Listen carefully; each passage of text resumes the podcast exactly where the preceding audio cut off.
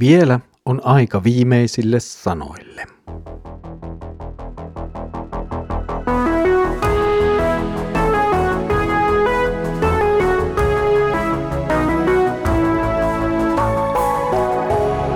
Kirjoitusten pauloissa. Tervetuloa taas mukaan Kirjoitusten pauloissa Raamattu-podcastin ääreen. Minä olen Mikko ja tänään meillä on käsissämme viimeinen jakso Saarnaajan kirjaa ja sen jakeita. Edellisellä kerralla aloitimme yhdessä johtopäätösten lukemisen ja tekemisen. Tänään on sitten vuorossa se ihan viimeinen lause ja yhteenveto kaikesta siitä, mitä on edellä sanottu. Luemme saarnaajan kirjan viimeiset jakeet 12. luvun jakeissa 13 ja 14. Tässä on lopputulos kaikesta, mitä nyt on kuultu. Pelkää Jumalaa ja pidä hänen käskynsä. Tämä koskee jokaista ihmistä. Jumala vaatii tuomiolle kaikista salatuistakin teoista, niin hyvistä kuin pahoista. Nyt on siis loppupäätelmän aika. Ja tässä suhteessa Salomon sanat eivät ole jotenkin hirveän yllättävät.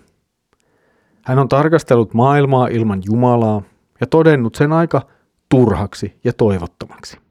Sitten hän on etsinyt viisautta niin, että tähän etsintään ei ensin ehkä mahtunut Jumala, mutta lopulta siihen tuli sitten Jumala mukaan. Ja viisaus avasikin toisenlaisia näkökulmia. Sitä kautta, kun etsittiin viisautta, johon mahtui myös Jumala, alkoi tulla myönteisempiä näkökulmia elämään, mahdollisuuksiin ja kaikkeen kuitenkin tässä syntisessä maailmassa. Saarnaajan johtopäätös on lopulta aika yksinkertainen. Pelkää Jumalaa ja pidä hänen käskynsä. Nämä kaksi lausetta kuuluvat yhteen. Oikea Jumalan pelko vie myös noudattamaan hänen tahtoaan ja toisaalta myös ymmärtämään, että meidän tekomme jäävät vajaiksi. Viisas ihminen näkee tämän. Hän näkee oman vajaavaisuutensa oman syntisyytensä. Hän näkee myös Jumalan pyhyyden ja tuomion syntiä kohtaan. Mutta tämä ei ole kaikki.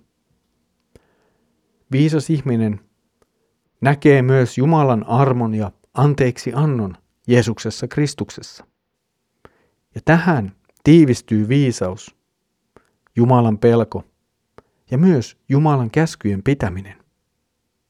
Lopulta kaikki kaikki vie meidät Kristuksen luo, etsimään armoa, etsimään sitä anteeksi antamusta ja ihan kaikkista elämää, joka on meille lahjoitettu juuri Kristuksessa. Viimeisenä asiana saarneen kirjassa on muistutus juuri Jumalan tuomiosta. Se voi tuntua aika kummalliselta, eikö olisi syytä lopettaa armoon ja anteeksi antamukseen. Ehkä olisikin, mutta nyt Jumala on nähnyt toisin. Kaiken elämän keskellä on ihmistä syytä jatkuvasti muistuttaa, että lopulta hän päätyy pyhän Jumalan eteen. Siellä hän on vastuussa kaikista teoistaan. Siellä hän on vastuusta kaikesta sellaisestakin, mitä ei Jumalan ja tämän yksittäisen ihmisen lisäksi kukaan muu tiedä. Tämän todellisuuden pitäisi johtaa meitä kahteen suuntaan. Ensiksi sen pitäisi johtaa meitä itseämme, meitä syntisiä, etsimään Jumalan armoa ja anteeksiantamusta. Sen me löydämme Jeesuksesta Kristuksesta. Toiseksi tämän todellisuuden pitäisi ohjata meitä välttämään syntiä, pitämään sitä tuomittavana ja pahana. Synti ei ole kevyt asia, jolla voi pilailla.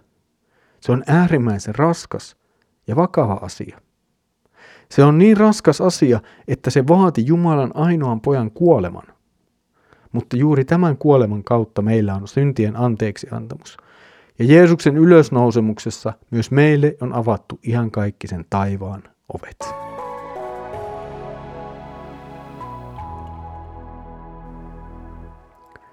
Olet ollut mukana kansanlähetyksen tuottamassa kirjoitusten pauloissa, Raamattu-podcastissa. Matkamme saarnaajan kirjan äärellä on nyt tullut päätökseen. Rukoukseni on, että Pyhä Henki on saanut näiden sanojen kautta myös puhutella sinua. Että olet saanut myös oppia jotakin uutta Jumalan sanasta ja näin myös Jumalasta itsestään. Saarnaaja on keskittynyt paljon elämään tässä syntisessä maailmassa. Se on meille hyvin tarpeellista, koska juuri tässä syntisessä maailmassa me elämme ja toimimme, ja siellä me pyrimme elämään viisaasti Jumalan tahdon mukaan. Salalla olemme kuitenkin saaneet huomata, että ei tässä ole vielä kaikki. Jumalalla on suunnitelmansa ja lopulta hän vie meidät paikkaan, jossa ei enää synti ja kuolema meitä ahdistele. Pääsemme Jeesuksen kanssa ja hänen tähtensä taivaaseen, iankaikkiseen elämään. Tässä oli tämänkertainen lyhyt kirjoitusten pauloissa raamattu podcast-jaksomme.